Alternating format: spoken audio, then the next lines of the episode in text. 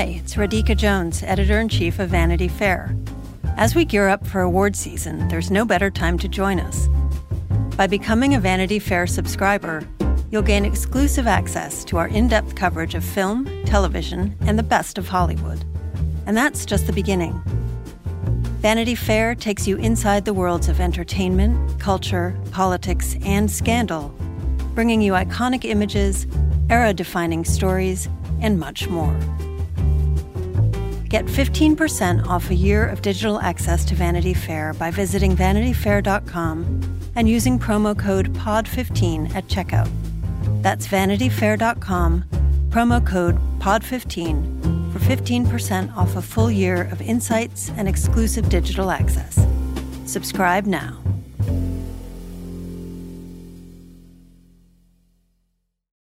Hello and welcome to Little Gold Men, the award season podcast from Vanity Fair. It's such an honor to present this next award. And here are the nominees. And the Oscar goes to.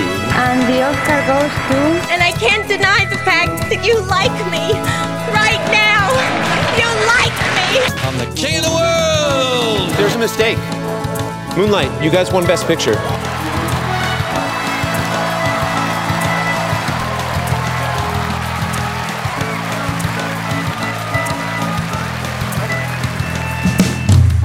I am Katie Rich. I am here with Richard Lawson. Hello. With Rebecca Ford. Hello. And with David Canfield. Hi. On this week's episode, we will get into the box office fate of West Side Story and what it means in the Oscar race. We'll talk about the Golden Globe nominations, which came back to maybe everyone's surprise, as well as the Critics' Choice Award nominations and the Indie Spirit nominations. We'll get into some of the films that we want everyone to catch up on the way we have, including Encanto and Zola. And then we have two interviews, first with Franklin Leonard, the founder of The Blacklist and Vanity Fair contributor, who talks about this year's edition of the list, and Mike Faist, who plays Riff in West Side Story. We want to start by talking about the news that has broken my heart, but I feel like we can't get into uh, this episode without talking about, which is the West Side Story box office. Um, I think we all had reason to suspect that maybe it would face an uphill battle. There's another variant going on. It's a musical. You know, you can all throw your reasons out there. But the the roughly ten million box office, I think, was not what anyone was hoping for. And we can talk about why, but I think the biggest question is, after we were all so high on it as an Oscar frontrunner, does this box office change things for anybody? Do we expect it to factor into the awards race, which is the thing we all obsess about over here? I don't think so. I mean, I think it's it's getting nominated for tons of awards now. It's winning things. The cinema score, I believe, was a was a solid A. So people are liking what they're seeing. It's just not enough people are going to see it for, I think, a variety of reasons, one of which is talking to a friend who doesn't know musical theater that well. He had no idea that, like, Somewhere and America were from West Side Story. He knew the songs oh, really? a little bit, but just didn't know the show in a way I assume everyone knows West Side Story. And um, I think part of the, the problem here is that they marketed it with that assumption. Well, here's the event. We don't have to show you much about what the movie is. It's just Spielberg, West Side Story, done. Go see it. But maybe it needed a little more hand-holding, like something The Greatest Showman got, where they had a viral marketing thing for that for months. And look how well that paid off. I mean, they're very different shows and very different music styles. But um, there is evidence that, like, a big, earnest musical at Christmas time can do really well. And West Side Story could still hold on. I mean, it could just have, like, a long, you know, long legs, but just not a huge opening.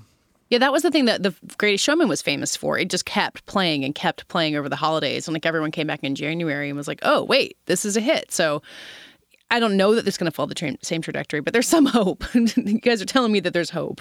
I think there's definitely hope. And we also just had this conversation a couple weeks ago about King Richard and whether it would affect its chances. And the fact is that movies that are not spectacle in one way or another, and yes, I am including Lady Gaga and Jared Leto in House of Gucci as a spectacle, uh, yes, uh, aren't aren't hitting very well. Uh, it's just not the same measure that we've historically used for movies like this.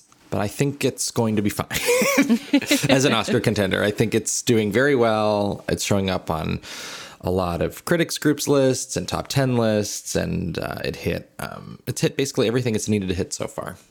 And I do think this is probably not the place to, to get into this, but it just it seems like we just can't compare yeah. releasing a movie now compared to before. Like, I think The Greatest Showman is a good comparison, but it's like the way people see movies is different now and maybe different forever than it was before the pandemic. So, yeah. you know, the the whole language of calling it a failure I think is a little unfair, you know, when it just doesn't perform at the box office because we can't hold it to the standards we did before the pandemic. And and I agree, I don't think this affects its Oscar chances at all. But I, I, I hope that, you know, the language sort of changes away, around the way we, we describe box office.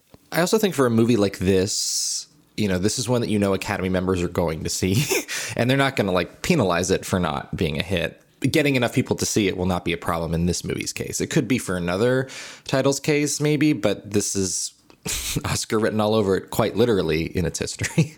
I also think that, you know, those who celebrate Christmas by going to the movies or those who celebrate not celebrating Christmas by going to mm-hmm. the movies, this is a good, you know, many quadrant kind of movie that like grandma would like and maybe a kid would like. And, and so maybe people are just waiting, you know, mid-December is kind of oddly actually can be a quiet um, box office yeah. time right before the holiday post Thanksgiving. Um, we got too many presents to wrap. It's too yeah, busy. Yeah. I, I do think that like West Side Story not having as much of an international profile could ultimately hurt bottom lines. But my, my I saw someone, I think Emily Nussbaum from The New Yorker was tweeting this out this weekend when the box office numbers were coming in that like she just hopes that this isn't like after In the Heights didn't do well and Devan, Evan Hansen didn't do well and Tick Tick Boom doesn't seem to have made a ton of an impact on Netflix that um, this doesn't mean that studios will once again turn away from the movie musical. So I guess as Emily said, Wicked is maybe the our last best hope. Mm. Someone tweeted at me about In the Heights because we talked about it as such a as such a disappointment back in June. And it had the H B O Max factor in there, so we don't really know how that affected it. Um, but I think what we expected from moviegoers in June was different than what it is now. That was the you know the point where the vaccines were out, the new variants hadn't really started up. And I don't know if this is a te- another temporary moment of wondering about moviegoing or if the, the new reality that you guys were talking about earlier has sunk in more. But it does seem like In the Heights was the first evidence that things might not go back to normal the way we wanted it to. And now we've adjusted our expectations a little bit around West Side Story. It's so tragic to me that In the Heights had to be this first test case in so many ways about what theatrical looks like. You know, that movie, I think if it came out at a different time, would have had a, a very different um, path, you know, once it was released. And I think, yeah, it, it was just like we all kind of thought, oh, things are going to go back to normal. Everyone's going to go to the theater. And when that didn't happen, it, it's like that movie sort of got the blame. Um, yeah. So, yeah, I think we're in a very different place now, for sure. Its box office looks slightly impressive right now mm-hmm. compared to a lot of these movies. I mean, it was on H B O Max and it had a bigger opening weekend than West Side Story. So. Yeah. Well, we were talking about West Side Story getting some nominations this week, and uh, In the Heights got one nomination uh, from our friends at the Golden Globes, um, which we have Are to they talk our about. I mean, our dear, dear friends who've never done a thing wrong, as far as we know. Um, David, we talked about this last week that you went in person as as, as our sacrifice. You, you were our test case going to the Golden Globes announcement at the crack of dawn on Monday. And we'll talk about the, the nominations in a bit. I think we all agree they were, um, you know, in some way surprisingly good, maybe pretty safe. Um, but David, what was it like just going to what was supposed to be a regular Golden Globes nominations announcement? Um, and then Snoop Dogg was there, so I guess maybe it didn't feel so normal after all. So at about like six oh three a.m., I felt genuinely depressed. I I, I had an existential moment of what am I doing here? There were like Three, four journalists wow. on the tables. The broadcast pen was pretty sparse. We were all just sitting in silence. The music had stopped. We were all waiting. And it's like, what are what are we waiting for? um, but then the president of the H F B A came out to start the nominations announcement. And then when she announced Snoop Dogg, it all kind of clicked for me and I my mood changed. And I was like, oh, I, I can enjoy this as a total farce. Um, and I did. It was it was a wild, wild ten minutes there. It was really grim is how I would describe the whole affair, because they moved the press conference to a larger ballroom than where they used to hold it. It's now in the International Ballroom. They had this enormous um, breakfast buffet, even by this organization's standards. Um, and it just felt like it was it was meant to be this huge, lavish kickoff event. Um, but nobody even in the room seemed to care. And it just it, once Snoop Dogg came out, it's like they this is this is what we're doing. Yeah. A- and, you know, then there were the questions asked of her by the few journalists who were there. And it just didn't seem like they were ready to have a real conversation about what they were doing or or how perhaps absurd uh, some of it looked. Um, and the nominations themselves, which we can get into, were not that interesting either.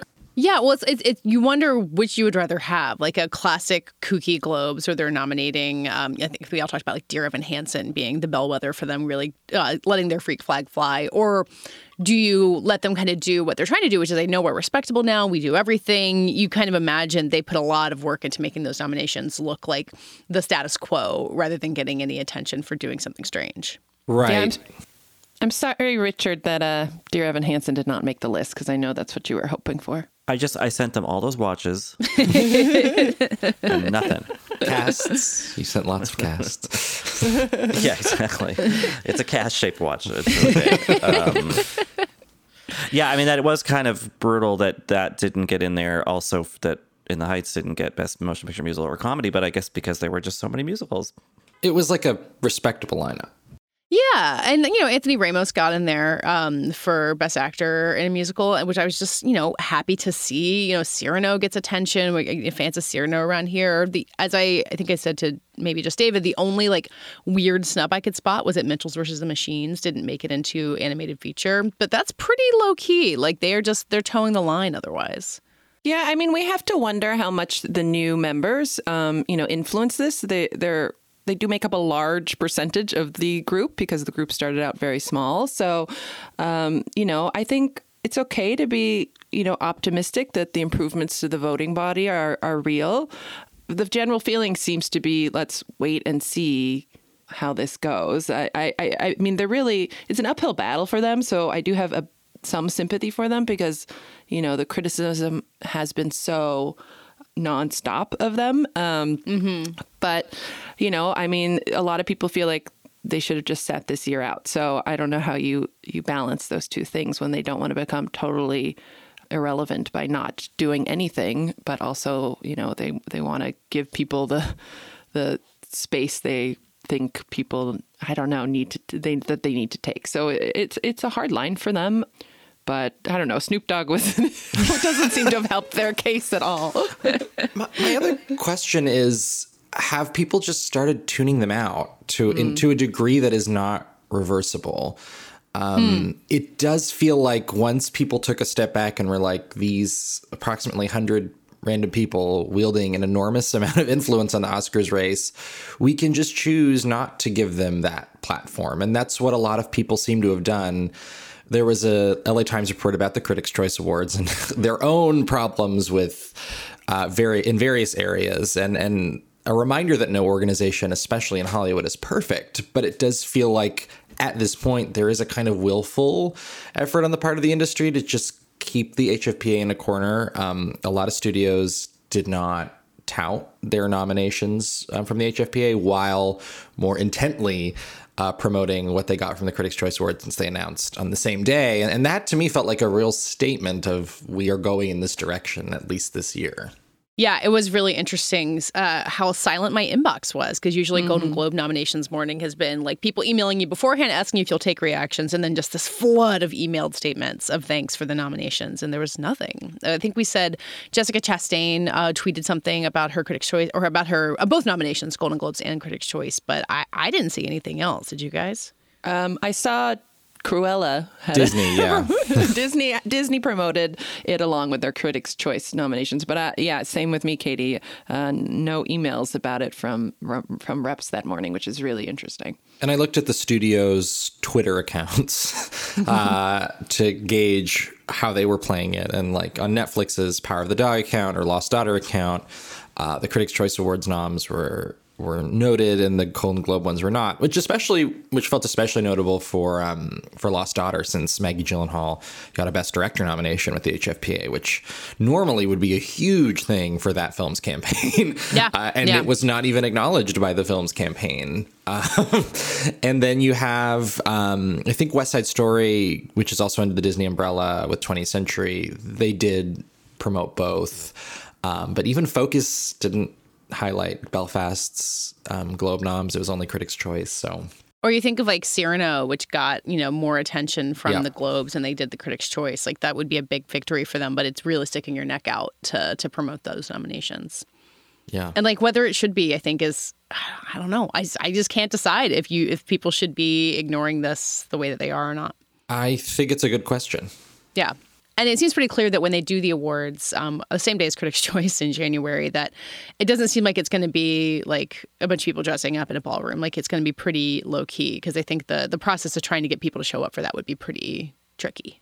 Yeah, I think that's very likely. I think it's probably something the members will get to go to, but I imagine more of like a small dinner or something. Like talent is going to go to the show that's being broadcast. Yeah. The, the word yesterday was it will not be a celebrity driven event. That was the, the, the that was the statement. Um, was there anything from the Critics' Choice nominations we want to highlight that we haven't gotten into? Despite my best efforts, The Green Knight did not get anything. I promise I did my best uh, as a voter in this organization. Um, but yeah, it's a lot of the same titles for Golden Globes. It, it feels like some consensus emerging on with both of these lists. There are a couple interesting developments from both of these nomination lists. Is one that, like, if there was any doubt, I, I know that these are different groups than her in the Academy. I understand that. But I think sometimes getting these publicly announced nominations can just put solidify a title in voters' heads as yeah, like just a saying legitimate that contender. The more you say the name, the more exactly. that it just seems real. So I think I think uh, Dune getting lots of things like and, and, and Villeneuve getting nominated in both. That feels pretty significant for that, which I know I think we there was not really much doubt that that would be a, a big contender, but um, given how well it w- did and was received. But like um, I, I sort of have been sitting on with this like pet theory that Villeneuve could just kind of break out and win Best Director um, as a kind of like, we've seen you, we saw your past movies, we like you, you know, um, thanks for the blockbuster. And I don't know, I feel like that narrative has not dimmed any um, after the nominations uh, this week. Um, I also thought it was interesting that if anyone is kind of quietly paying attention to the Globes and what names it is pinged out into the universe as like contenders, that Ben Affleck is in there for the Tender Bar and supporting mm-hmm. actor, um, because I've, I've wondered about that. He definitely... You know, got some votes, not I think more for Last Duel at New York Film Critics Circle, but like um, he he seems like an interesting one. And if it's not a celebrity driven event, you kind of well, so they're not trying to get Ben Affleck to show up to their show, hopefully with J-Lo um, on his side at his side. But like it might be a legitimate, you know, care for the performance, um, which I think is interesting. Uh, I, there was really that moment of suspense when Snoop Dogg was stumbling over Ben Affleck's name and, mm-hmm. and apologizing for it, unlike with everyone else who we just kind of blew past, where I was like, is it going to be for The Last Duel? What if he gets nominated for The Last Duel? And then it was The Tender Bar, which makes more sense. Um, the other name that I paid attention to um, in both groups was Denzel Washington for The Tragedy of Macbeth. Um, we've talked on this show about how that movie feels very quiet, like it's not screening widely. It's not just been, you know, working the circuit the way a lot of other festival movies have. But uh, Denzel Washington, he's got star power, and it, that seems like it's pretty likely to carry him to the Oscars, too. Yeah, I, I heard from inside um, A twenty-four that the movie is playing really well with Guild and AMPAS voters. Um, that is the studio behind it. So take with a grain of salt. But it, it is possible that it's, you know, this black and white starry Shakespeare adaptation is is hitting a certain segment of the industry in a way it needs to. And I, I think Denzel has proven over the past decade that he's become one of those actors who can really get in for just about anything. And I think this is, it's considered a really strong performance of his. And if he got in for Roman J. Israel, I just, I don't see how he, how he misses for playing Lord Macbeth. I just, I don't, I don't know about that. Yeah, that one stood out to me. We we talked a little bit about the reviews of Don't Look Up and Being the Ricardos post uh, breaking at the same time. And while Being the Ricardos has kind of faded in the Best Picture conversation as a result, Don't Look Up has really stuck around. And um, it's, you know, both A F I and Critics' Choice, which are pretty different groups, named it in their top ten, which were actually mm-hmm. I- identical, save for Belfast not being eligible for the A F I. Um, so it feels like so far everyone who's voting on these ten have the same ten in mind. And I, I wonder if there is room for a surprise. Uh, I feel like with the Academy, there usually is. Um, but it, it's hard to say what it is at this point. Uh, really excited to see Coda do so well. I yes, think. Me too. Yeah, that was one we all kind of felt like was on the bubble, um, but it, you know, it, it made it into the Critics' Choice, Best Picture, and Globes. So I think that's really exciting, and, and I feel like it now is going to make it in the ten for Oscar. And then um, the other thing I noticed was uh, Nightmare Alley did quite well with Critics' Choice. I think it got eight, and obviously we knew it was going to go in crafts, um, but, you know, to get into picture and directing is also great. But, you know, as we've kind of been debating, uh, none of the actors got nominated, so I do think maybe that's fading as any actor potential in yeah, that. But I, th- I think Kate would have needed a boost yesterday. Yeah. In terms of surprises from these picture lists, especially, I've been thinking about The Lost Daughter, which, as you said, got that nomination for Maggie Gyllenhaal, but not in the drama category at the Golden Globes, um, and wasn't in the Best Picture list from the Critics' Choice either. But uh, in The Indie Spirits, which got nom- uh, announced this morning as we record this, it did really well. It showed up in a lot of places. And again, different voting body. Um, but like what Richard was saying, the more you say a title out loud, the better it can do. So I, I wonder if that's the kind of thing that might sneak into an Oscar ten that um, that's not showing up as strongly here. To me, it feels like the one that would, you know, a more critically driven, smaller movie, which the Academy will tend to go for. The Critics' Choice may call themselves the Critics' Choice, but they tend to go with a very mainstream set of nominations, sure. let's say. And I think this year that really proved more true than ever, uh, just like Oscar predictions list down the line. That's what all those categories really look like. Um, and Lost Daughter is is a weirder movie. It's a darker movie, but all indications are it's playing well to industry voters. And if there's enough passion for it, I could see it figuring it. I, I just don't know which movie it would kick out, to be honest. Yeah. Um, I think the other question is uh, foreign language titles. You know, we're yeah. not seeing Parallel Mothers or A Hero factor in here at all, um, both of which I think, given the international makeup of the Academy, we've kind of had our eye on. So I would be, um, I would not be surprised if one of those snuck into a Best Picture ten as well. Or Drive My Car. Or Drive My Car. New York Film Critics Circle. Um, also, didn't the L A Film Critics uh, give it the top? Boston. Um, yeah, it's uh, it's that feels like one of the screener pile movies. People are going to be like, okay, I got three hours. I'm going to watch this, possibly me included.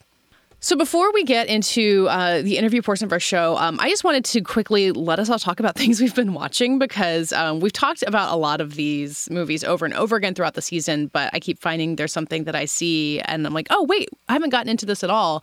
Um, I wanted to do this because I finally saw Encanto, the uh, Disney animation movie with Um, songs from Lin-Manuel Miranda, who is just having a real amazing year, um, that I really fell for, and my kids have fallen for as well. Um, so it's, you know, it's a kind of classic Disney year in animation where there's the Pixar movie Luca, and then there's the Disney animation movie Encanto. And I don't have a great read on which one would have an edge in an animated race, and it might be Mitchells versus the Machines in the end. Um, but I really liked Encanto and wanted to, to shout it out for anyone who was on the fence about seeing it. Um, do any of you guys have something that you wanted to recommend to our listeners or to each other? I think it might be the exact opposite of Encanto. um, but there is a movie that I believe Metrograph is releasing from its like distributor label. Um, which Metrograph is like a, a kind of art theater in art house theater in uh, Lower East Side of Manhattan. Um, it's called Last and First Men. And it is a film from uh, the com- who we mostly know as a composer, uh, Johan Johansson, who died a few years ago um, after doing some really um, memorable scores uh, for a lot of cool films. It's an adaptation of a nineteen thirty novel, sci-fi, about the people of many, many, many, many thousands of years from now, kind of like sending a message back to us. It's narrated by Tilda Swinton. It's all of this black and white photography of Oh, this building complex in, I believe, Eastern Europe. Um, it, it's it's very much an art film, but with, um, yeah, it's in the Balkans. It was filmed in the Balkans, sorry. With Tilda Swinton narrating it, it, it there is a, a sort of access point. And anyway, it's just like a seventy-minute kind of sound and image bath um, that if you um, are, you know, home with your family over the holidays and it's playing near you and you just want to go feel arty and black sheepy for for a, an, a little over an hour, um, I would recommend it. It's a really interesting film, Last and First Men. Yeah, you send the rest of the family to Encanto and you go hang out with Tilda Swinton. Because you're, you're too smart. Cool for that kiddie stuff. um, David and Rebecca, have you guys been catching anything, or um, is there anything that we have missed that you want to endorse? Katie, since you brought up the animation race, I feel like um, I want to put a plug for a film that came out a while ago, but Raya the Last Dragon was my favorite animated movie. And I think the animation race is going to be quite intense this year. Um, And so, you know, I, I felt that movie was very special, and, and I'm sure people have a way to see it now. So that that's something I saw a long time ago, but I do think it was one of my favorites. Yeah, if the amount of stuff I've gotten in the mail for Raya and the Last Dragon mm-hmm. is any indication, the race is intense. Maybe only getting more intense. Yeah, and for me, I saw the movie Test Pattern, which I hadn't seen, um, directed by Shatara Michelle Ford. It was nominated for Best Picture at the Gothams, and I'd never heard of it. And I was pretty knocked out by it. It's a debut. Uh, it follows an interracial couple who um, have a kind of harrowingly realistic odyssey. Uh, go on one together, and it's it's really powerful and surprising and a really impressive movie, and I can't wait to see more of what she has to offer. So, yeah, I would recommend that one. Well represented at the Spirits, too, I think. Yeah, yes, yes, I was just going to say. Yeah. Um, so, Katie, I, if I can just pivot to T V really quick, um, I'm writing a review right after we record this of the show Station Eleven, uh, which is going to mm. be on H B O Max uh, this coming Sunday. Uh, it, similar to Last and First Men, is a sort of beautiful but sad look at the end of humanity, or at least a lot of humanity. But it's really interesting. Uh, Hiro Murai did a lot of the, uh, well, set the kind of visual tone, directed a couple episodes. Uh, Patrick Somerville, who did Maniac with Emmett uh, Stone a few years ago, um, adapted Emily Saint John Mandel's book, which is a lovely, lovely book that people should read if they haven't, Station Eleven. Um, anyway, it's it's um it's a really interesting show to come out right now because it is about a flu that kills most of the world, and it's about the people both in the early days of that pandemic and then twenty years later, and and about how Um, life endures and art endures and love, you know, finds each other. And, and it's um it's a different kind of look at apocalypse or post-apocalypse. It's very different from, say, Walking Dead. They've amped up the violence and tension for the show than than uh, more so than is in the book. But um, Station Eleven is really, really interesting television if you want something sort of leftovers adjacent, but with a more fantastical bent. Yeah, I loved that book, um, and have been really excited about the show. And also, I understand it continues the year-long trend of T V characters talking about Vanity Fair, which we're always um, excited That's right. about. Yep. Um, we got three mentions of Succession. There's one mention in Station Eleven. We're doing well. And they're do, all positive mentions, I think. Do we return the phone calls of the guy in Station Eleven, unlike Kendall Roy, apparently? Well, right. Yeah, exactly. Um, yeah, I was. I, I, apparently, it's not implied that we survive the apocalypse, that the Vanity Fair makes it through the apocalypse, which I guess I understand. But I would, I would like to be the only magazine left on Earth if anyone can can arrange that for Suck us. It, Utney Reader. Um, I was going to add one more thing, uh, pivoting off the Spirit Awards too, and we've talked about this movie, but it's been a while. But Zola did really well mm. at the Indie Spirits, and um, you know, I keep thinking that like a screenplay nomination for that should be a really big campaign, and I don't totally get why it hasn't gone off the ground. And maybe the Indie Spirits will be an opportunity for it to jump back. And for anyone who hasn't seen it, um, watch Zola. Like, it is such a uh, fascinating movie and a great contrast to a lot of the other stuff that's out there. So I hope it maybe brings some more eyeballs back that direction. If this is an enticement, it was, I saw it at Sundance in twenty twenty, and it was kind of that whole year when I thought back about stuff I'd written, it was the most int- one of the most interesting things to write about, mm-hmm. uh, Zola. It, it's it's just doing so much in a very peculiar and subtle way. You know, that means that some people aren't going to like it. They're not going to connect to it, which is fine. But it's really an interesting movie that subverts expectations um, and features some great performances, I think, especially Domingo. Um, yeah, and I actually learned from looking at the Indie Spirit nominations that it was shot by Ari Wegner, who is also the cinematographer for The Power of the Dog. Like, what an incredible yeah. combination of movies to have mm-hmm. in a single year. Um, and David, who has jumped off the line now, uh, spoke to uh, Ari Wegner and Jane Campion both for a piece on that movie, um, on Power of the Dog, that you should read. So now let's listen to the conversation that David and I had with Franklin Leonard, a returning guest on the show. He's a Vanity Fair contributor and the founder of The Blacklist. And we were speaking to him about this year's edition of The Blacklist, which came out earlier this week. As usual, it contains an incredibly fascinating array of screenplays, which are more or less the most popular unproduced screenplays in Hollywood. Not necessarily the best. They just poll the people who have access to such things about what they're most intrigued by. Um, but it can be a huge boost to uh, the screenplays themselves and more likely the writers. You know, a lot of these movies may never actually get made, but they will introduce you to a lot of hugely promising talents. So let's listen to our conversation about it. So now David and I are joined by Franklin Leonard, a previous guest on the show. And uh, well, first of all, hi, Franklin. Uh, thank you hi. for joining us. Thank you for having me back. Um, we brought you in to talk about all kinds of stuff on the show before, but this is the first time that you have come in to talk about The Blacklist, which is truly your baby, um, because the new one is out right now. Um, and we planned this months ago because I was excited to talk to you about this year's edition and kind of talk about it right away. So uh, first of all, how does it feel to have uh, The Blacklist out yet again? The, the clock turns over. It feels good to be done with it. Um, I've been joking for a while now that if I could do it all over again, I don't know that I'd do the most important thing of my year at the end of the year. Um, it's sort of not great for scheduling and sort of mental health, but but it's over now, and and that's a good thing. Um, and look, there, there are a lot of really fun scripts on the list this year, and I think like everybody, uh, I will read a bunch of them over the holidays, which is why even if I wanted to change it, I probably shouldn't. It probably should come out on the last Monday before everyone goes on vacation, so everybody can read the scripts over the holidays, and then hopefully these things will be more likely to get made in the new year. What actually happens behind the scenes when everyone gets those scripts? Because, you know, it's a it's the blacklist. It's a list of like the most like scripts that are basically, you know, floating around town. So when you yeah. see this list, like, do you call your agent to call the other agents to get hands on the scripts? How does that work? So I think what happens now, very quickly when the list comes out, you know, diligent junior development executives manage to gather all of the scripts, right? They're all circulating. Part of the reason why people have seen them before is that they've circulated via email because somebody reads them and shares them with a friend who has a similar job and says, oh my God, this is amazing. You should check it out. So someone usually gathers them all together um, and, and makes those available to their professional peers. Um, in my case, part of the fact-checking process for the list is making sure that the agents who represent the right send me a copy of the script so that I know it actually exists and it's not some sort of weird, uh, like someone's trying to trying to put one over on us. So I have them already, um, and I'm able to read them uh, over the holidays. But I think everyone sort of gathers the scripts that sound interesting to them based on the log lines, the things that are available if you're a producer, the writers that are not represented if you're a representative, um, and reads them over the holidays in the hopes of finding something amazing that, you know, you can sort of come into twenty twenty-two really excited about.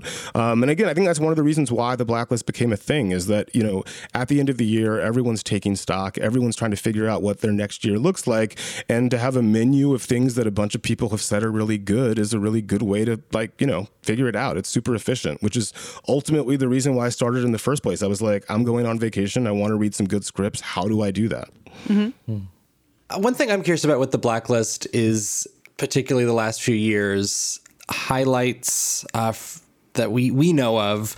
Of course, you know, this year, movies like King Richard were on The Blacklist originally. Okay. Um, can you talk a little bit about the, the balance for you between, you know, obvious highlights and, and getting maybe scripts that are, are would get a little bit le- would, would take a little bit more um, energy, perhaps, to get to get attention and, and getting people who aren't as known uh, on the radar? Yeah, I mean, I think what's really fascinating, what has always been really fascinating to me about the list is that it's virtually impossible to predict sort of where the, like, if you asked me mid-year what scripts were, would be on the list, I, I couldn't tell you, and I don't think anybody necessarily could. Mm-hmm. And even with the list, I can say that, you know, a bunch of people really like each of the scripts on the list. That's how they got on the list. Which ones are going to get made and be successful? It, I know that on average, and Harvard Business School has validated this, right? That like they will be on average more successful than any group of scripts you could assemble, right? Mm-hmm. Um, but which ones ultimately end up being the thing that everybody loves? I can't say that I have any idea. You know, King Richard's a, re- a really recent example of something that when it was on the list, it was like, oh, someone wrote a biopic of Venus and Serena's dad, right, Richard, without the rights to it. Right? Like when that script was written, th- they had no path to getting it made because how do you get that movie made without Venus and Serena and Richard's approval? Right. right. Um, and, and The Blacklist, you know, probably helped catalyze their attention and like, well, it must be good. We should probably check it out rather than, hey, someone wrote a script about your dad. You should read it. Right. Mm-hmm. Um, you know, I, I, one of the things that still kind of blows my mind is that Succession was was really birthed by a script that was on The Blacklist hmm. in two thousand eight or two thousand nine by Jesse Armstrong about Rupert Murdoch. And I remember at the time thinking, well, that's a fascinating sample that will never get made. Right. It was it was Rupert Murdoch gathering his children together who, to decide who he would give the company to, sort of King Lear style. And obviously that movie didn't get made, but the, the contours of it are obvious in Succession. So it, it's virtually impossible for me to predict. I think that there are every year when I read the log lines of the scripts that are on the list, the vast majority of them are things that I'm like, yeah, I'd see that. Like, I, I don't mm. know how it's going to go. I don't know if it'll be good. And, and these are big swings that will also be big misses and failure. But I'm curious. Um, and, and so, and I think that's the thing that sort of, you know, binds these things together. They're big swings. Someone said, I'm going to try to write something that on its face is going to sound wild. Most of these are what people that pulled it off. Um, but there's a lot of decisions that get made in between a screenplay and, and making a movie. And so it doesn't mean that they're going to be good. It just means that there's likely a higher hit rate because a bunch of people who know something said, you know what, this is one of the things that I most loved this year. There's a lot of biopics on this year's list, too. I was kind of keeping track mm. of them as I went through it. There's a Martin Shkreli yeah. one. There's uh, Kanye making College Dropout. There's Trump uh, seemingly ending with the twenty eleven Correspondents' Dinner, which is fascinating. Uh, yep. Shostakovich and Dennis Rodman. I mean, yep. obviously, there's what you're talking about where it's a, you know, it's a wild swing. But is that also a way, if you're an aspiring screenwriter, to get your script noticed, to be like, hey, I'm going to write about something really bold and people are going to want to pick it up and then I can show them what I can do from there? No, I think you you nailed it. I mean, this, the, the biopic phenomenon on The Blacklist has existed for as long as the list has. Um, I mean, you know, look, looking back, there was a year where there were two Mister Rogers biopics on the same list, two Steven Spielberg biopics on the same list. There have been George Lucas biopics, Hillary Clinton biopics. Um, and, and yes, I think that if you're a writer, um, you you can do worse than choosing a subject that someone already has an emotional connection with and then nailing it. Because when when I when somebody when an agent pitches you that script, hey, do you want to read a screenplay about Hillary Clinton when she was working for the committee to impeach Nixon and was dating this guy named Bill Clinton and was trying to decide whether to move to Arkansas? Yeah, send me that script. I'm going to read it tonight, right? Do you want to read a script uh, that's basically a Michael Jackson biopic but told from the perspective of his chimp Bubbles? Yeah, I'm going to re- send that over. I'm going to read it tonight. And I think that a lot of these these scripts, you know, fall in that category, whether it be the Martin Shkreli biopic or Dennis Rodman's forty-eight hours in Vegas or the story of the Michael Jordan Nike deal, right? These are all things that sort of we have some concept about. We have some emotional connection to the story. And then if you tell it well, of course, you're going to come out of that as a reader saying, oh, my God, maybe we should do something with this. I definitely couldn't help but imagining the licensing uh, paperwork of making that Nike movie. Like, what, I don't even know how in the world you start getting the rights for that. Yeah, I, I guess you probably have to get Nike involved, but then, like, how accurate is the story? I mean, I, the, these are the challenges with, with, with biopics, certainly of living figures, and I don't even know what you do with sort of, like, arguably the world's most recognizable brand. Yeah. Hmm. Uh, conversely, is there anything about this list that was maybe a little bit more surprising to you, some stuff popping more than usual, or, or less, I suppose? Um, I don't know that anything necessarily surprises me anymore. I think that... um, Look, I think that we're we're seeing one trend that I guess I can't really explain is there were a few there were a few scripts that sort of could loosely be call, like described as, hey, I used to have this old life as a criminal, an assassin, whatever, and now I'm trying to have a suburban life by having a kid or like, you know, going straight, and mm. then I'm drawn back into my old life somehow. I don't know where that trend is coming from, right? Like th- there have been years, for example, where there were a lot of scripts about systemic corruption or women taking ultra judicial, you know, women seeking ultra uh, extrajudicial justice. Right. And it's like, OK, it's very obvious where in the culture these things existed. Or even right. last year, there were a lot of scripts about, you know, people stuck alone on spaceships or stuck alone in, in the wilderness. And it's like, OK, clearly the pandemic is affecting the stories that people are, are writing and, and liking. I don't know where this, like, I used to be a criminal and now I'm being drawn, drawn back into this life despite my best efforts uh, trend comes from. But um, but that was definitely one that I detected that I don't know that I could have predicted. And then, honestly, a lot of comedy this year. Hmm. A lot of comedy sort of baked into the idea of two people trying to engage in their normal lives and then wild things happen. So like a father-son dinner that spins errant and two people have to survive, a grinder date that goes bad and is, uh, you know, sort of uh, interrupted by an alien invasion. That is one that I, I really hope gets made just based on the premise alone. It just yeah. feels like a no-brainer movie. Yeah. Um, so I, I, and again, I don't know where those trends come from. I do think that, you know, a lot has been said about how we want and need joy, laughter at this time. And maybe, you know, writers are, are feeling the same thing and sort of trying to write those stories now. Um, you know, I, I think I'm very pro good comedy. I'm very pro laughing. So if it makes it more likely that these things get made, hooray. Something you've talked about a lot on Twitter and probably on this podcast, too, is the idea that, you know, Hollywood ignoring diversity is leaving money on the table, like that there are so many stories to tell for so many different groups of people. And I think you do see some of that emerging in these scripts, like the Grindr script you were talking about. There's one that I think is a comedy, too, about like a homecoming weekend at Howard University. Yeah. Do you feel like the, you know, the Blacklist is really just people voting on their favorite, so it's not any kind of like objective look at the future, but do you feel like it's taking the temperature of a Hollywood that is paying a little bit more attention to a broader range of stories than maybe ten years ago?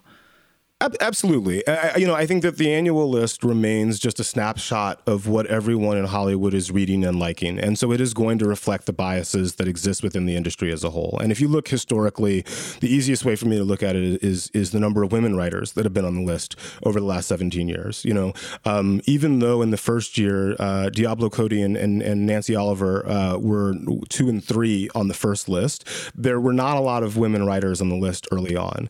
And, and slowly but surely over the last five to six years, you've seen the, that number creep up to thirty-five, forty percent of the scripts on the list, uh, and a lot of scripts about female protagonists too. So you do see change over time. There were two trans uh, scripts about with trans leads on last year's list, for example, which inarguably is progress.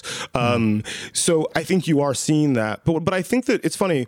My realization that Hollywood was leaving money on the table when it comes to diversity actually came about as a result of the Blacklist, um, because there are all these assumptions about what audiences want to see, right? Like they, they want to see young, white, straight dudes saving the world. That's sort of the default assumption.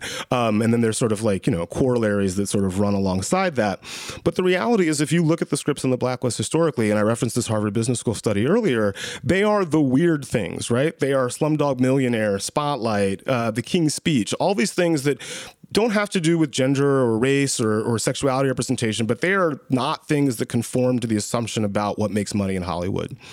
Harvard Business School says scripts on the Blacklist, controlling for all other factors, make ninety percent more in revenue than scripts that were not on the Blacklist when they're made in, into movies, which maybe says that like Hollywood's ability to judge what's profitable, what audiences want to see, is fundamentally flawed. All these sort of assumptions that we make are, are really just, you know, all convention and no wisdom. Um, whereas what I think we know is good story, well told, doesn't matter what the identity of the lead is. Doesn't even necessarily matter if it's like anything we've seen before, but if it's a good story well told, audiences are going to show up. And I think we see this over and over and over again, whether it's Black Panther, more recently with Squid Game, right? Like audiences did not say, I don't know about Squid Game, as a Korean guy in the lead. They just said, I don't know, everybody says it's amazing, I should probably check it out. And, you know, it's arguably the biggest television show of all time.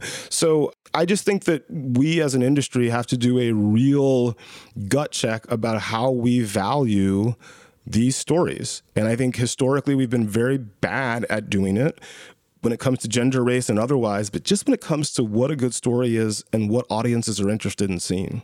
I got to say, the one about the uh, African uh, uh, samurai in feudal Japan, uh, which is apparently yeah. based on a true story, that one is just like, sign me up. Like That's that's a story so, I haven't seen before. Interestingly, the Yasuke story is one. There have been many scripts about uh, that historical figure that have circulated oh, really? Hollywood for years, and it still hasn't gotten made yet. Um, and I think that probably reflects, uh, you know, a, a certain level of bias that, oh, I don't know if we can make the story about the African samurai in Japan. It's like, well, there are a lot of black people in the world. There are a lot of Japanese people in the world. And not only that, there are a lot of people that are neither black nor Japanese that will watch that movie very excitedly if the movie is good. A lot of swords. Um, people love swords. People love sword and sandal stuff. It it, it, it can pretty consistently works, right? Um, so I, I think there's a lot there's a lot there. And I, I and look, selfishly, as a moviegoer, as an audience member, I'm just psyched about seeing as many different good things as possible, right? Like that is the joy of, of watching movies, watching television, is the opportunity to see the world in a way you haven't seen it before, to be entertained, to feel something. And I think the more different kinds of storytellers and the more different kinds of stories that we get well supported, the better off we're all going to be. Mm. How do you see uh, the Blacklist functioning in what can be described as a very rapidly uh, changing industry, with the pandemic and streaming taking such a huge role uh, in, in the development of movies so quickly? Um, does the avenue to getting these films made change? The strategy of how they move forward change? What does that look like? You know, I think it's a really good question. I think that, look, there, I think there are always going to be movies at the end of the day. It's, it's a, it's a story told in sort of, uh, you know, in film fashion that, that lasts probably between an hour and a half and three hours long. Mm-hmm. Um, some of these scripts, though, will come back as television series. In several years, I have very little doubt that we'll have another conversation and we'll be talking about scripts that were on the twenty twenty-one blacklist that are now either limited series or ongoing series mm. on a streaming platform. And, and, you know, I mentioned Succession earlier. There was a script from, I think it was right around two thousand eight, two thousand nine, um, about the Alexander Litvinenko uh, assassination uh, that just sold to H B O as a limited series starring Benedict Cumberbatch. Hmm. Um, so I, I actually think that if there's a big change, that's probably what it is, is that you have these feature scripts that were written to be features, and people will read them and say, what if it's not a feature? Because maybe the economics don't make sense around a one episode thing, but what if we made seven episodes of the same story and really blew it out and got further into the details, because that's the thing that's really compelling.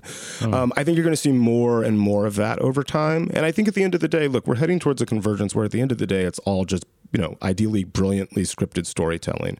Is it one season, one episode, a movie, or is it, you know, one season, seven episodes? Is it an inf- infinite number of seasons, twenty episodes, like Law and Order? Um, it, it really is just, how do you, what is the story you're trying to tell, and how do you tell it in a way that is going to be most arresting and, and probably brings with it the largest am- audience for the longest amount of time? You know, I, I, I still bristle about the sort of distinction between film and television at this stage uh, of sort of the, the evolution, like the the M C U, right? Are those a series of movies and television series? Are they one giant storytelling universe where the movies are just part, are, are one episode of a broader episodic series? You know, if they had released the final season of Game of Thrones in theaters, would that have been a succession of ten movies, or would it still have been a, a television show? I don't know. That's probably blasphemous in some people's eyes. At the end mm-hmm. of the day, I just want good stuff well told. And if it justifies being projected forty feet high, I will probably pay to watch it projected forty feet high. Um, I just want it to be good stories well told. David, which one of these movies do you most want to see? The one that immediately, no, the one that immediately caught my eye, I admittedly, was um, The Masked Singer with, with, okay. Mickey, with Mickey Rourke descending into a reality T V infused uh, madness. Um, and and that also, one was really the, good. That one was really good, and I think it was one of the most um, cited. But the um, the one about the wrestler uh, battling the ear infection was pretty fascinating to me. That as is well. the num that yeah cauliflower. That is the number one script. Yeah. This yeah, year. It's um, quite a log line. It is quite the log line. And I it, it I I have to assume it's brilliantly executed, because like you said, it is right. quite the log line. And it is very easy to imagine that being terrible. Mm-hmm. Exactly. So the fact that thirty-two people said it was one of their favorite things of the year says something, because the log line is a bit of an overcome for sure. I had the same thought um, about the Hufflepuff a love story, because Harry Potter fan fiction is rampant everywhere. But for it, for a script version of it to make a list like this, you know, Harry, this is one of the ones that I imagine will be very difficult and not impossible to ever make. But yeah. uh, the idea of wrestling Harry Potter away from its creator and having fun with stories like that on screen is very intriguing. So I'd love to read that. Uh, yeah, I, I, I was surprised to find what what sounds like Harry Potter fan fiction uh, as as one of the most beloved screenplays in the industry, for sure. You never know what's going to pop up on the blacklist. But it's actually, but but interestingly, there was another Harry Potter related script on last year's blacklist. A script called "The Boy Who Died" by Manisha Dadlani. Um, the logline of which was, "A young girl creates a robot version of Harry Potter while her father simultaneously is treating Harry Potter star Daniel Radcliffe" for terminal disease. Right? So like, I, I think people, I, I, look, I think that one of the things that people do do, and I think it's it's a really easy way, not an easy way, but it's an effective way to sort of make, to attract attention, is to take these things that people are already curious about or have an interest in, or and, and then flip them in some radical way, um, right? Like there's a there's a there's a biopic script of William Hung from American Idol on this year's list, right? Um, and and that. I think there's a lot there, because I think we all remember the William Hung phenomenon. And I think if we think about it in the context of twenty twenty-one, there's a lot there that was not okay. And part of the reason why he became a celebrity were not things that I think all of us are comfortable with now. And I think if that if that script explores those things, it could be really interesting. And I think if you had called me, you know, when I was a junior development executive and said, hey, I have a script about William Hung, I would have said, Yeah, I'm sure. Like, again, I'll read the first thirty pages. And and if you carry off those first thirty pages, I'm definitely going to read to the end. And if you carry it off, it's the kind of thing that the next morning when I go into breakfast, I'm going to have a conversation with the person that I'm meeting with and say, you know, I read the weirdest thing last night. And that person's going to say, oh, my God, you should send it to me. I would love to read it, too. And I think that's a, a lot of times how these scripts end up very popular, um, and how these writers then sort of make a name for themselves and end up writing the things that, you know, even if that script doesn't get made, they end up hired to write other things that most definitely will, that we all most definitely enjoy. Um, so maybe this is a question to close it out, because you mentioned at the beginning, you know, at the end of the year, taking stock and assessing the year. And, you know, you're the person who I always turn to being like, what's actually happening in the industry at this point? So at the end of twenty twenty-one, like, you feel like we're getting there? Is Hollywood coming back, or are you seeing signs of, of hope for our post-pandemic Hollywood future? I mean, look, I, I think that the first the first part of that question is is like, what does a post-pandemic look like? Uh, like, how are we post-pandemic also? Yeah, how how close are we to being post-pandemic? And I think the honest answer is that none of us really know. I remain incredibly hopeful about the future of Hollywood.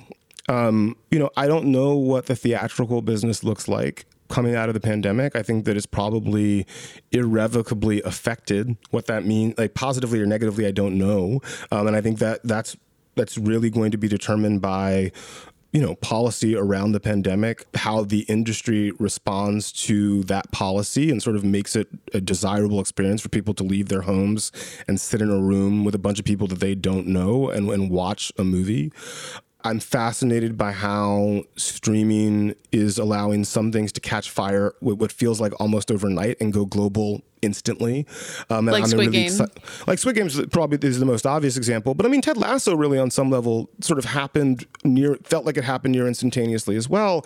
And, and so I'm really hopeful about the ways in which things that maybe we don't expect to become part of the culture in a sort of really important way or in a really global way, uh, have the ability to do that. And I think that fundamentally, I just, I'm lucky in that I get to spend a lot of time in community with wildly talented storytellers.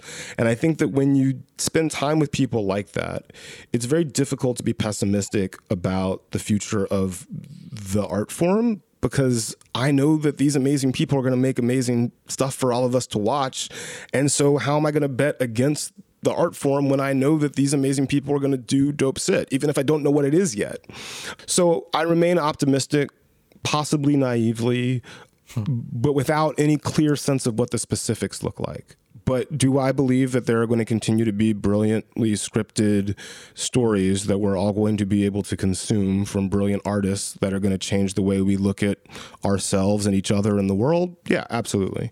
And I think if people are smart and can build a business model around that, we'll be able to sustain it and grow it for a very long time. Well, that's what The Blacklist proves, right? No matter how many of these movies get made, knowing that people are thinking in this way and coming up with this stuff is kind of proof that there's reason to have hope. Yeah, every year we put out a list of things that, whether they get made or not, are reasons for excitement. And some of them will get made. Many of those will do very well.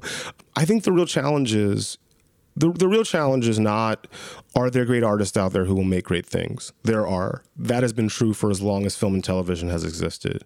The real question is, is that are the people who are currently running the industry, running the companies that rep, that are the industry, are they the best people equipped to manage the radical transformation that is happening technologically, the changes that are happening in terms of how audiences are consuming these stories, and frankly, to best make decisions about what things to make to serve an audience that is increasingly global, has always been diverse, and is always going to be interested in great stuff that reflects them and other people. And I would argue that over the course of the film and television industry, the people who have run it have not been the best people to do that. The people who are running it now are not the best people to do that. And the success of the future of film and television will be contingent on the people who are the right people being able to have the opportunity to, to lead the way. And again, knowing some of the people who should be taking that mantle, I'm very excited about the future. I think the question is, will space be made for them to lead us to the promised land? Ooh, what a great way to end the year, having you talk about this stuff. Just come and give us the big picture while we are all stuck and talking about Oscar buzz. I, look, who know, look, who knows if I'm right? I, I just, that's that's my instinct. I just know that there are, there are incredible folks who who can do amazing things, who haven't yet had the opportunity uh, that they deserve to to be amazing, uh, and to have the resources necessary to do what they do. And I think that when you start to see that happen, you get things like Ava DuVernay and an array, right? And, yeah. and yeah. Ava's certainly singular, but there are a bunch of people who who function at that level. And I think if they get the resources uh, that they need to do what they can accomplish, we're all going to be a hell of a lot better off. And finally, now let's hear my conversation with Mike Faist, who is my beloved uh, dear standout from West Side Story. He plays Riff. Um, I was so excited by his performance and so delighted to get to talk to him. He was really as lovely as I would have hoped and kind of taking in the mayhem of being in this huge movie um, and reflecting on what happened to him when he was in Dear Evan Hansen on Broadway and how it was a, a different kind of attention, but maybe a way of experience with a spotlight that informed what he's going through right now. Um, I'm always just interested in catching up with people as they get this glimpse of fame uh, as it all begins. And I, hopefully he's at the beginning of much more of it. So let's listen to that interview. Yeah, I really just wanted to start by asking how you are, because it's been, I guess I saw the movie at the beginning of last week, uh, as did most people, and it's been pretty nonstop since then. So how uh, how are you doing? Pretty good. Hanging out. yeah, I'm uh, I'm back in Ohio uh, right now, hanging out with family, you know, and for the holidays and just kind of getting some respite and, you know, just trying to get errands and things like that, you know, back to normal life, things like that, you know. Is that where you are most of the time now? I think you did an interview earlier this year saying you were heading there mostly full time. I sold my apartment over the summer uh, in New York and Brooklyn. Yeah. And I've been in Ohio, um, mostly dealing with, um, you know, just uh pandemic and, and, and family stuff and just trying to yeah. be supportive here and, uh, you know, help out where I can. And, uh, you know, until I uh, figure out what's kind of uh, next for me, I guess. Yeah. Does it feel helpful when you're doing something as crazy as like a world premiere of your movie uh, to go back to something more normal than, I don't know, like being in a theater or riding the subway? Like, does it feel like a, a better break from all this craziness? I don't know. Uh, maybe not for others, but probably for me. Like, I grew yeah. up in Ohio, just uh, like, you know, my parents have uh, some, like, you know, houses that they're landlords for, you know, and my grandparents. So I always grew up over the summer, you know, renovating and cleaning out houses and, like, patching walls and painting and, like, you know, doing that. So it's kind of grounding. Yeah. Say. Yeah. It's good. To, it's kind of like mundane work that you can keep your mind off anything and, you know, yeah. distract yourself and just say, well, this is normal.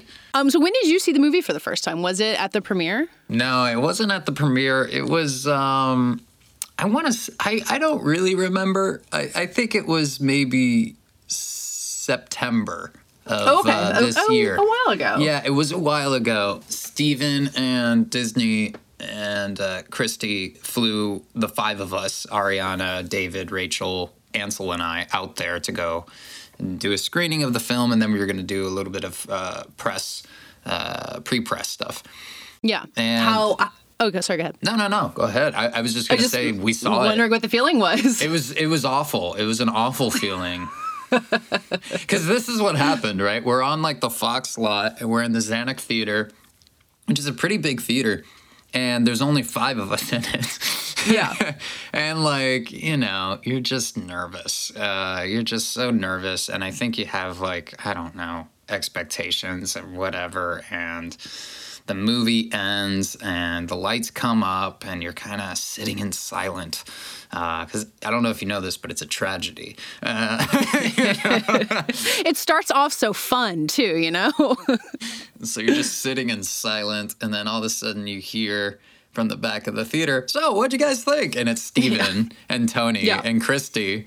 And you're like, God, what is wrong with you people? Like, can't you guys give us a minute to process this? This like, happens for press every time we see something. There's always someone. It's not usually Steven Spielberg, but someone's always like, so what'd you think? And you need a second, right? You need a minute. You just need a minute, you know? It's like, uh, it was wild. And uh, so I didn't know what to say. And and everyone's talking really lovely about the film. And I, and I was just in such a state of um, shock, I guess, and trying mm-hmm, to like mm-hmm. figure it all out and process it.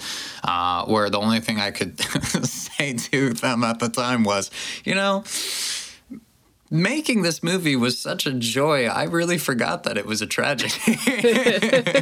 Well, you also you're kind of not in the like. You're, the sad part starts after you're gone. No spoilers for West Side like Story, all but you know, downhill from there. It really, it really is. is. It comes crashing so hard. But and, but yeah. I, they obviously sensed, I think, the uh, that and the the inability to process and and see the film, actually see the film.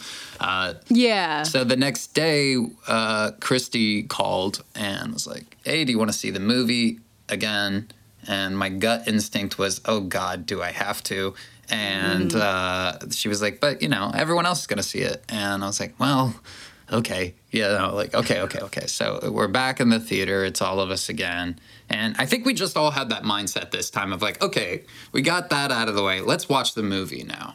Yeah, yeah, yeah. And uh, having done that, then you're able to, like, really see what this film is. And it's, um, I don't know, it's great. And it gets even better the more you watch it, as I found, uh, and especially in a in a theater setting with uh, with people there. That's yeah. That's really important, yeah. Yeah. Did you, can you watch, like, tonight or other scenes that you're not in oh, I, and enjoy them better? I can only really watch scenes that I'm not in. Sounds right to me. Yeah, yeah, yeah. I mean, as a stage actor, it's such a weird thing, right? To be able to do something and, you know, clips of Dear Evan Hansen exist, but it's like such a totally different way to think of your own performance. Like, I don't know, do do other people advise you on how to make that adjustment in terms of thinking of your own performance as being immortalized in this one take and you have to watch it forever? Well, I mean, I think they try to say don't watch it. If you can avoid watching it, you should. For me, this was such a uh, an important uh, like landmark, just personally and just in my life, that I'm like, and I'm sitting next to my mom or like my sister, and I'm like, just like suck it up and watch the movie. Like, it's not yeah. about you, you idiot. You know what I mean? Like, watch the movie, get over yourself, kind of a thing. You know? So you know, you do, and you end up enjoying it, and it's all good. Yeah, you said something when um, we talked to the Times earlier this year about something else, that like what you had seen making West Side, you can't unsee. And I couldn't totally piece out what that meant. Like, obviously, it's a, you know, huge kind of movie to make, but like, what was it particularly about making it that like that you can't unsee? I think, look, for Steven and Tony and all of us making this movie, it really was beyond a privilege. It was, uh, I like the word that Tony uses. We were um, stewards of this mm-hmm. material. I think for us, we really felt like we were a part of something that was much bigger than ourselves.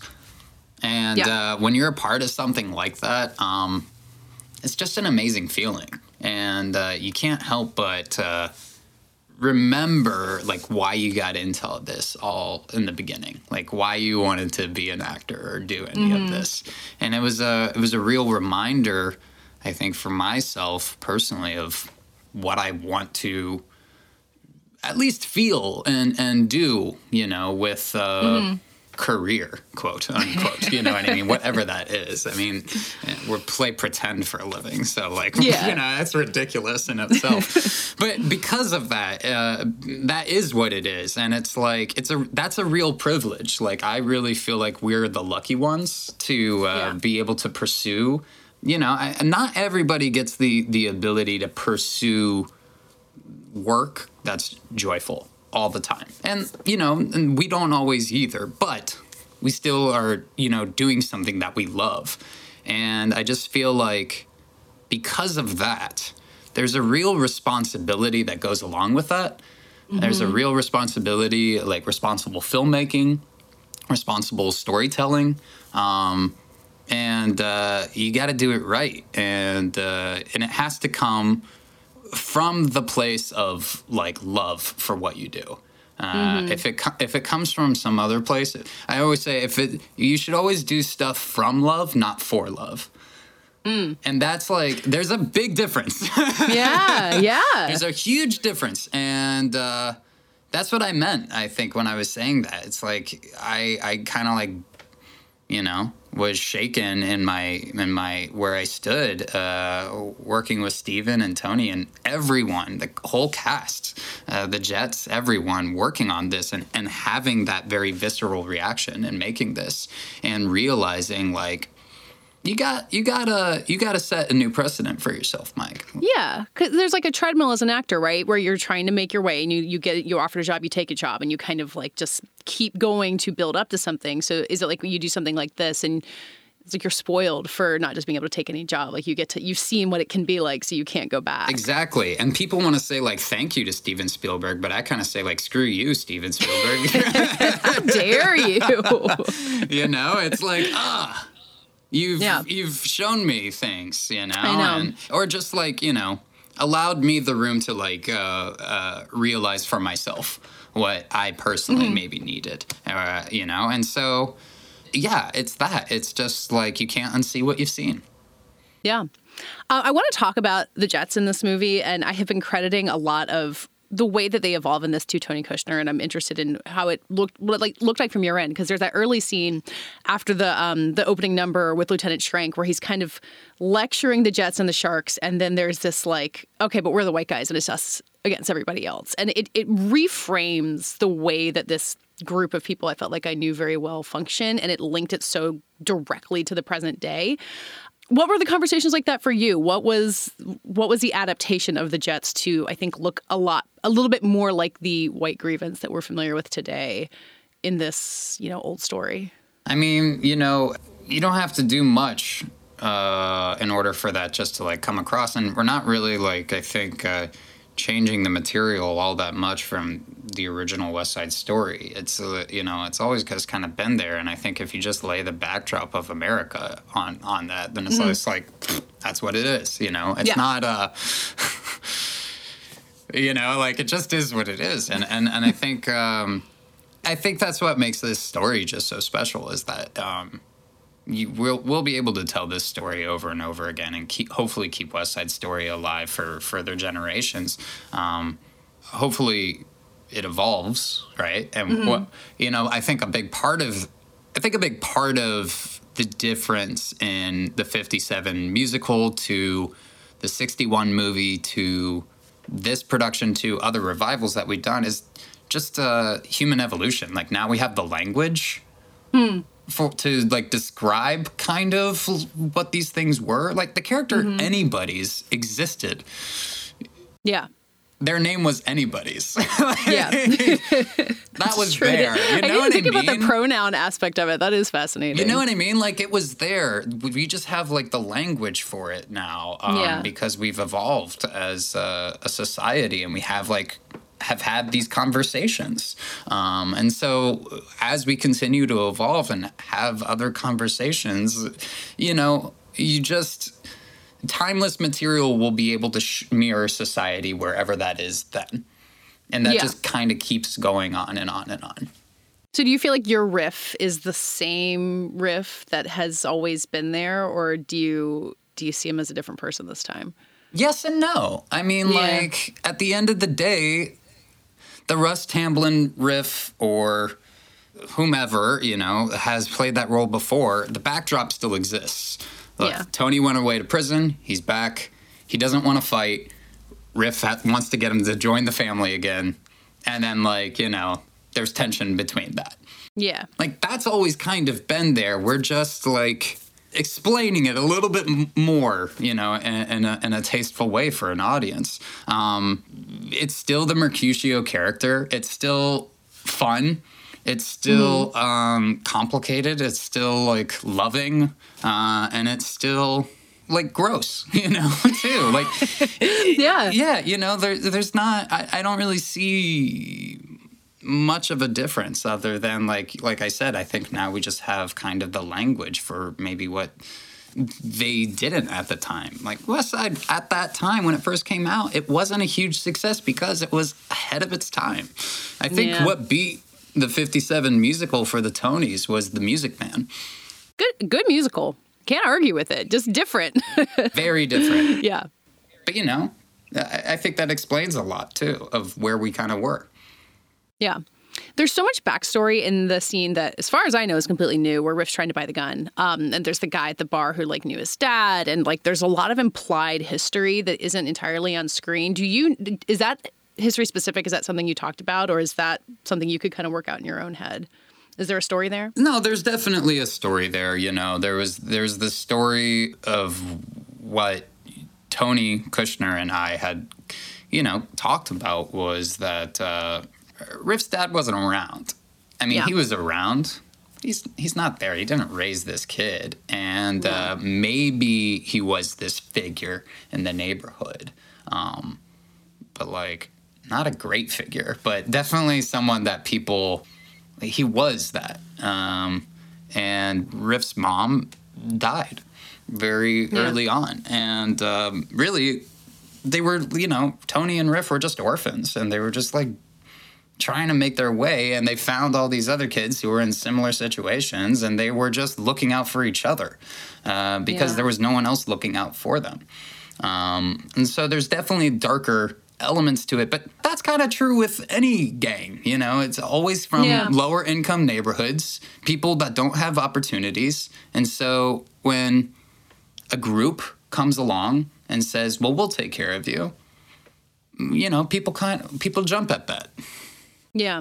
Well, there's the heartbreaking added layer in this, I think, of, the, you know, these two gangs are fighting each other, but the real bad guy, if you want to find one, it's like Robert Moses and the people who are just transforming the city and making no room for anybody, and they can't see it. Like, they're they're not able to see to that extra level, which makes the whole thing extra, more heartbreaking. Absolutely. What they don't, what the Jets don't realize, what Riff and the Jets don't realize is that they've already lost the war.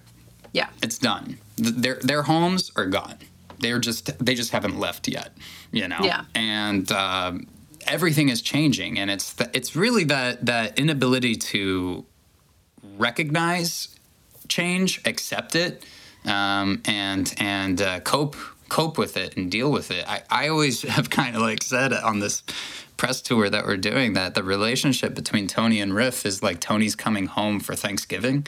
Uh, you know, like, like here's this guy who deeply wants to change. He deeply wants to be different. And he comes back home to the lion's den where he was born uh, the person who he was. And uh, he's trying to be a different person in that environment. And you simply can't do that. And yeah. whatever that role that Tony was for Riff, um, the inability to love Tony enough to accept his wanting to change, mm-hmm. uh, you know, the, the the that's that's where all that friction and that, that uh, betrayal uh, comes from. Yeah, and you don't judge him for it, even though, as you were saying, there's some gross motivations for it. Like, that's the kind of the miracle of this movie is that it's a well, it's because we racism all do it. all in there. But yeah, it's but it's not it's it's human rather than being, you know, standing in for something like a bigger picture idea. It's just of course, like, it's yeah, person. yeah. And well, and what, I think what it does very uh, wisely is just to examine the why of it all. Yeah, if if you could get to the why of it all, then you can hopefully understand a little bit more. Um, yeah. And hopefully maybe have a little bit more empathy. Because at the end of the day, like, you know, we only have control over what we have control over. Mm-hmm. And you can, you know, try to, uh, I don't know. But, uh, you know, it's one of those, I think it's keeping that in mind of, like, I have control over what I have control over. And, mm-hmm. you know, I can maybe make this much of a difference. Or this yeah. one, depending on my environment and my situation. Yeah. And, uh, and Tony's situation, like... He's not going to be able to change Riff. Yeah. He can change himself, but he's got to get the hell out of there. Like, he can't, yeah. he's not going to be able to change Riff. And that's heartbreaking. You're making me think about that sad ending again. It's uh, against you. Um, okay, so filmmaking and storytelling is something I kind of get how to see the differences in, but choreography is not something I know anything about. And I've been trying to figure out, like, what is the Justin Peck choreography that's different from the Jerome Robbins choreography? Where do they meet in the middle? And you're doing so much of it. I wondered if, like, if you can walk it through. Like, what's the... What is the change in choreography? What is Justin Peck doing here to to make it different? I don't know what he does because honestly, like, I don't know enough about dance myself to, like, get into the nitty gritty of, like, Justin's language. And, like, yeah. okay, so Justin has his beautiful partner, Patricia Delgado, and his also um, uh, collaborator and, and assistant, uh, Craig Salstein, on this project. And basically, Justin's, like, language is actually the movement. And mm-hmm. the way he like talks and describes the movement, it's so visual and like slow and methodic and like thoughtful.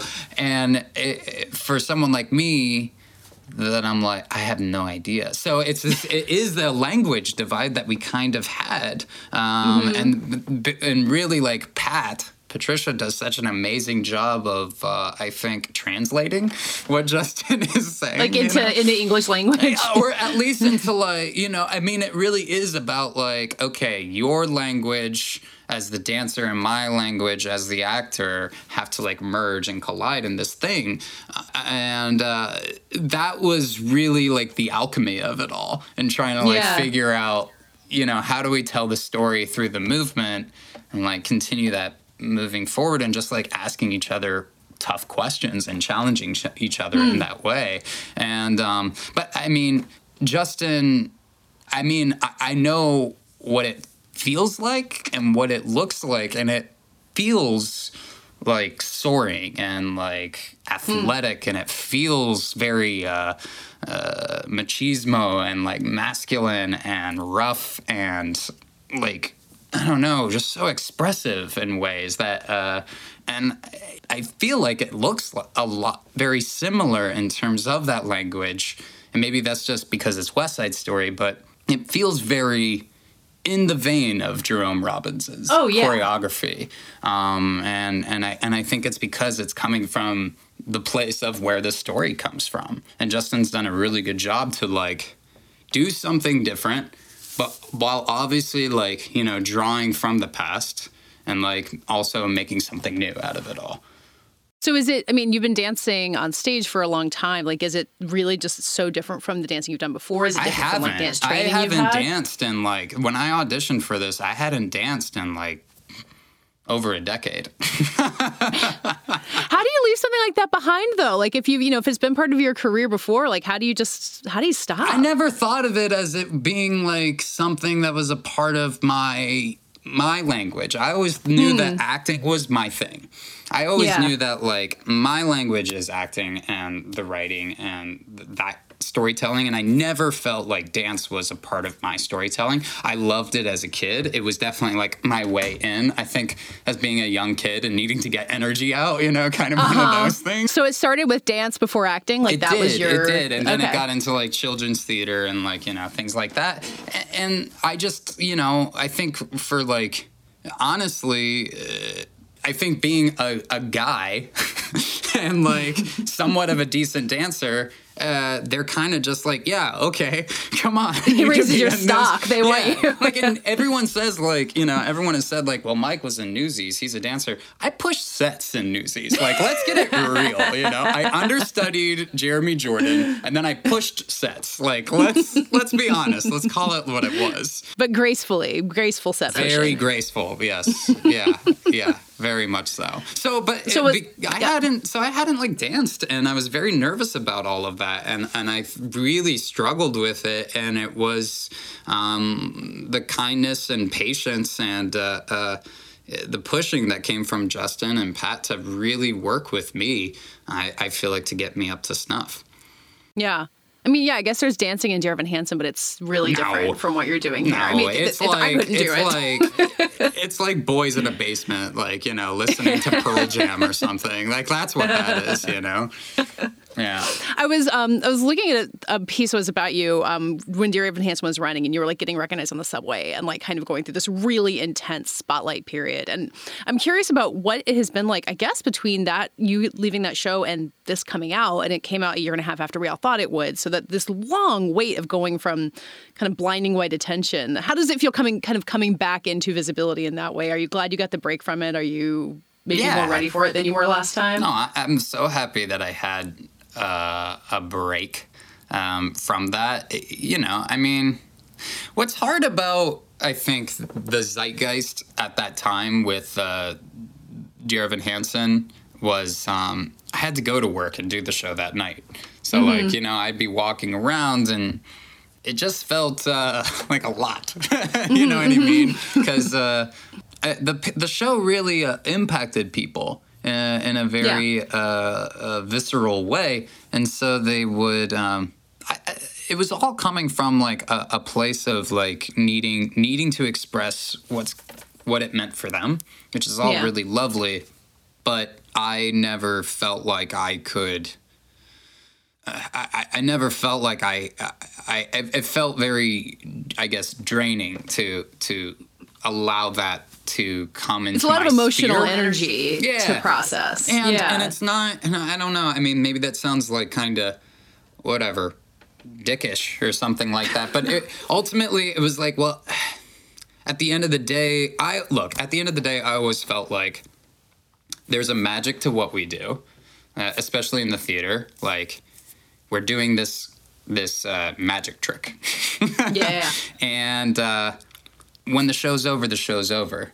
And uh, then I'm going to go home, and I got to mm-hmm. be Mike and, like, go to bed and get ready for tomorrow and do it all over again. And uh, I always felt that if you interacted with me after the show, uh, it would kind of... I always felt like I would I would maybe ruin their experience mm-hmm. by not... Like seeing behind the curtain? Yeah, by not, like, living up to whatever their expectation may be. Because I'm not that, you know? Yeah. And it's kind of, you know, like, let's keep the magic alive a little bit by, yeah. like, letting, letting it exist in that sphere. And vice versa, you know? Because yeah. at the end of the day, like, I, I really the most important thing, at least for myself... or, or uh, what I feel like an actor can do is to just protect their headspace because they mm-hmm. have to show up and they have to do the job. And, like, they cannot care what other what's going through the audience's mind because that's they are allowed to have that co-creation with the material. But at the yeah. end of the day, like, we have to just do our job so they can have that co-creation. Mm-hmm. And uh, they have to kind of be separate, in my personal opinion. Maybe, yeah. maybe I'm wrong, but at least for me, that's the case. Yeah. Has there been a headspace to protect around West Side Story since you wrapped it like two years ago and waiting? Or is the work done and now coming out it's like a different work? I no, guess? It, it's that. It's exactly that. The work's done. I did yeah. that three years ago. I don't know. Three years ago. no. God. Like I did that three years ago and I was like, cool. Um, it's incredible how long that is. Yeah, you know? And I was like, I did that. Yeah, I did that then. And so what's nice is, is that I don't have to show up and go to work. And do the show with all yeah. of this stuff and people, you know, oh, whatever. And and it's all lovely, which is and it, it's not it's not like I said, it's not about uh people are it's not like, oh, well, people said something nasty to me. And so therefore, like, I'm not going to perform. That's not what it is. It's really about yeah. just like staying grounded and focused so you can continue to do the work. But what's great is that I don't have to do the job. yeah. yeah, it's done. It's going to live forever. Yeah, and people could say, you know, whatever. I, I don't get on the internet or read any of it because um, I'm still, you know, in self-preservation. And that's just how I operate and am. Um, but I think it's really important to, like, be able to continue to... You know, there's some comedian that said, like, if you can't ride the bus anymore, then you can't, like, do your job or something like that. That sounds about right. And it's kind of, I, like, I believe in that, you know, to a degree, you know. I really do. Um, all right, I'm gonna I'm gonna ask you one last very specific question. In the opening number, first time we see Riff, it's coming out of a construction vehicle with a girl. Does he live in that thing, or is that just like a uh, like a handy hideout? It really feels like it could go either way. Yeah, yeah, that's his fort. Uh. It's a great fort. I think it's just uh, I think it's just uh, uh, the closest private spot that the two of them could probably find. When you're living in rubble, you gotta use yeah, what you use can. what you got. Yeah. That does it for this week's show. We'll be back next week. We'll continue having episodes throughout the holidays. Um, hopefully, you will all be right along with us and enjoying it. Um, in the meantime, you can find us at Vanity Fair, writing about all of the stuff that we discussed today. Uh, you can find us on Twitter at Little Gold Men and on our own. I am at Katie Rich and Richard Rylaws and Rebecca. And David had to leave us, but he is at David Canfield ninety-seven. Uh, you can also text us at Subtext. Go to join subtext dot com slash littlegoldmen or text nine one seven, eight oh nine, seven oh nine six. We would love to hear what you're watching over the holidays and, um, you know, ask us your burning questions. We'll do our best to answer them. This week's episode was edited and produced by Brett Fuchs. And this week's award for the best dream that Katie Rich had recently goes to Katie Rich. Snoop Dogg was there.